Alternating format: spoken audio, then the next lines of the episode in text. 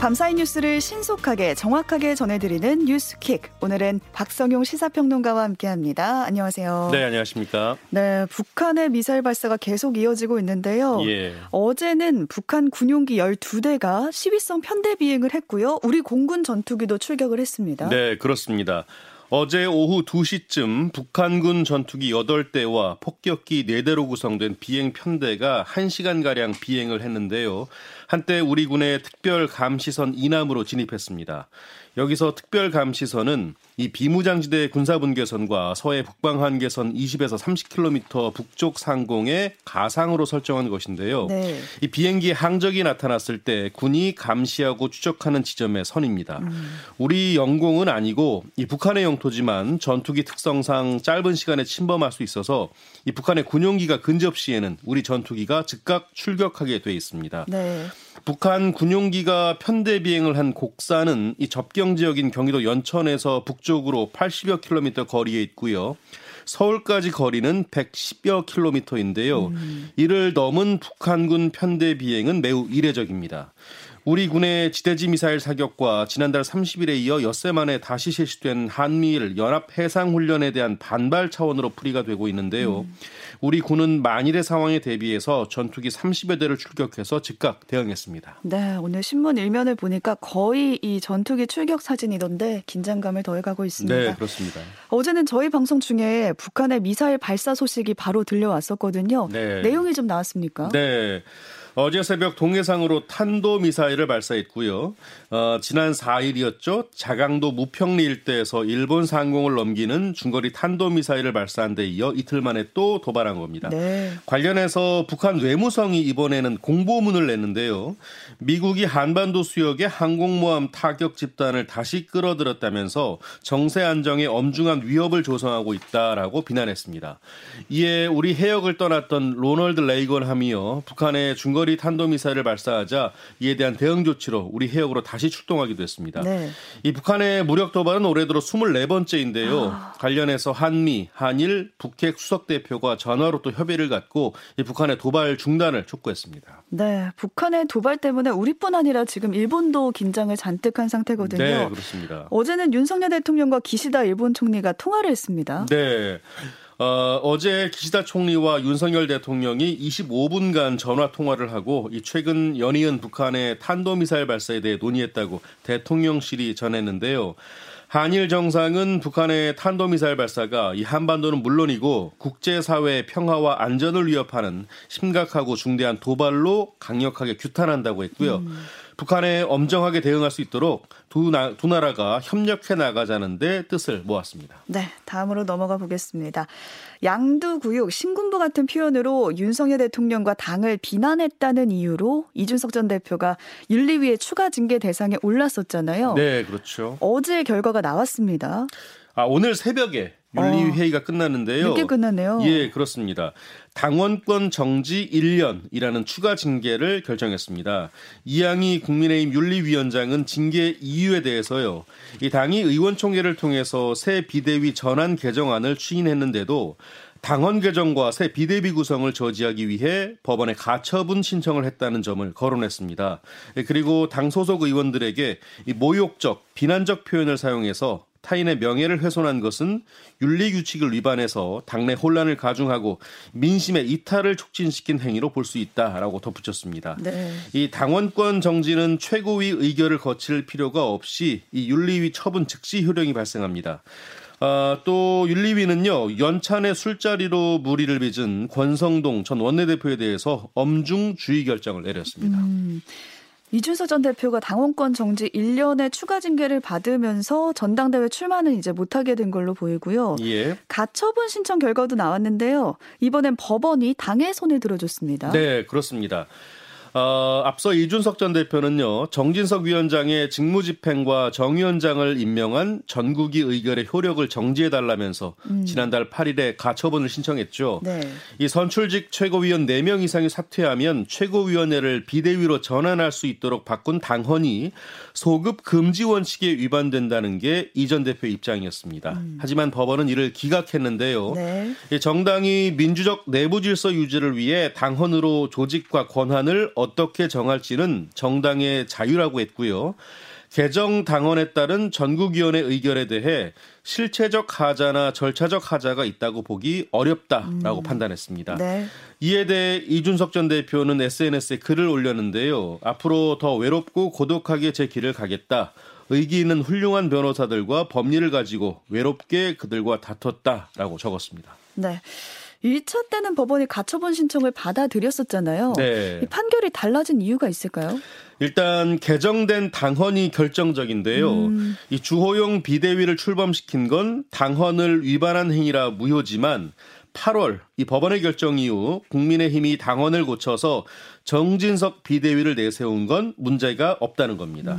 앞서 국민의힘은 주호영 비대위가 자초한 뒤에 지난달 전국위원회를 열어서 당의 비상 상황을 명확히 규정하는 내용을 담아 당헌을 개정했습니다. 네, 국민의힘 전략이 통한 것 같고요. 네. 이번 법원의 결정으로 여권은 좀 본격적으로 수습 국면에 접어드는 분위기입니다. 네, 그렇습니다. 국민의힘은 정진석 위원장과 주호영 원내대표 체제로 정기국회를 마무리하고요. 내년 2월을 전후해서 새 당 대표를 뽑는 전당대회를 열 것으로 보이는데요. 네. 이에 따라 집권 여당의 차기 당대표를 둘러싼 경쟁도 본격적으로 펼쳐지게 됐습니다.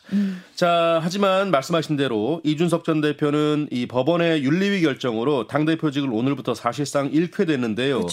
예, 특히 국민의힘 소속으로 2024년 4월에 치러지는 차기 총선에서 공천을 받는 것도 사실상 불가능해졌다는 관측이 나오고 있습니다. 네, 정부가 조직 개편 방안을 내놨는데요. 결국에 여성가족부를 폐지하기로 했습니다. 네, 여성가족부는 폐지가 되고요. 주요 기능은 보건복지부로 이관됩니다.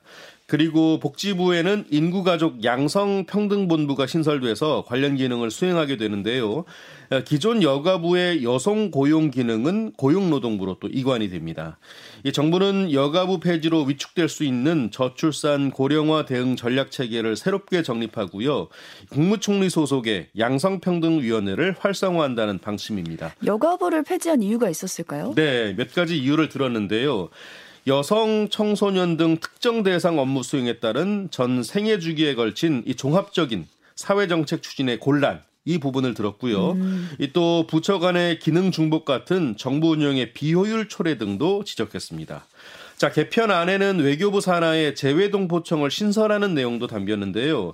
이 재외동포청은 외교부의 재외동포 정책 기능을 이관받고 현재 재외동포재단의 사업 기능을 통합해서 관련 기능을 수행하게 됩니다. 네, 지금은 여성계랑 야당이 반대하고 있어가지고요. 국회 본회의 통과까지 좀 진통이 클 것 같습니다. 네, 그렇습니다.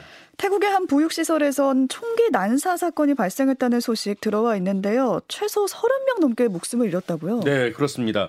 이 사건은 태국 농부아람푸시 나클랑 지역에 있는 한 어린이집에서 발생을 했는데요. 현지 언론에 따르면 총과 흉기로 무장한 남성이 점심시간에 들어가서 총을 난사했고요. 어린이 20여 명을 포함해서 적어도 38명 이상이 숨졌다고 합니다. 어린이집에 있던 어린이 20명이 숨졌어요? 네, 그렇습니다. 이 용의자는 마약 관련 사건에 연루돼서 지난해 해고된 전직 경찰관이고요. 범행 후에 자신의 집으로 가서 아내와 아이까지 살해한 뒤에 스스로 목숨을 끊은 것으로 전해졌습니다. 경찰은 용의자가 마약류인 암페타민을 복용한 뒤에 범행을 저지른 것으로 보고 있는데요. 네. 현지에서는 태국 역사상 최악의 총기 난사 사건으로 보도되고 있습니다. 네, 믿기지가 않습니다. 안타까운 소식이었고요.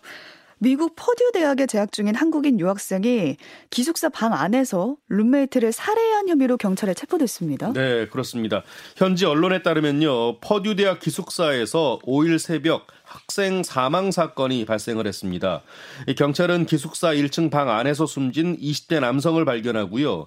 룸메이트인 한국인 유학생 22살 A씨를 용의자로 지목해서 체포한 뒤에 조사를 벌이고 있습니다. 이 학교 측은 A씨가 한국에서 온 유학생이고 사이버 보안을 전공하는 3학년생이라고 확인했는데요.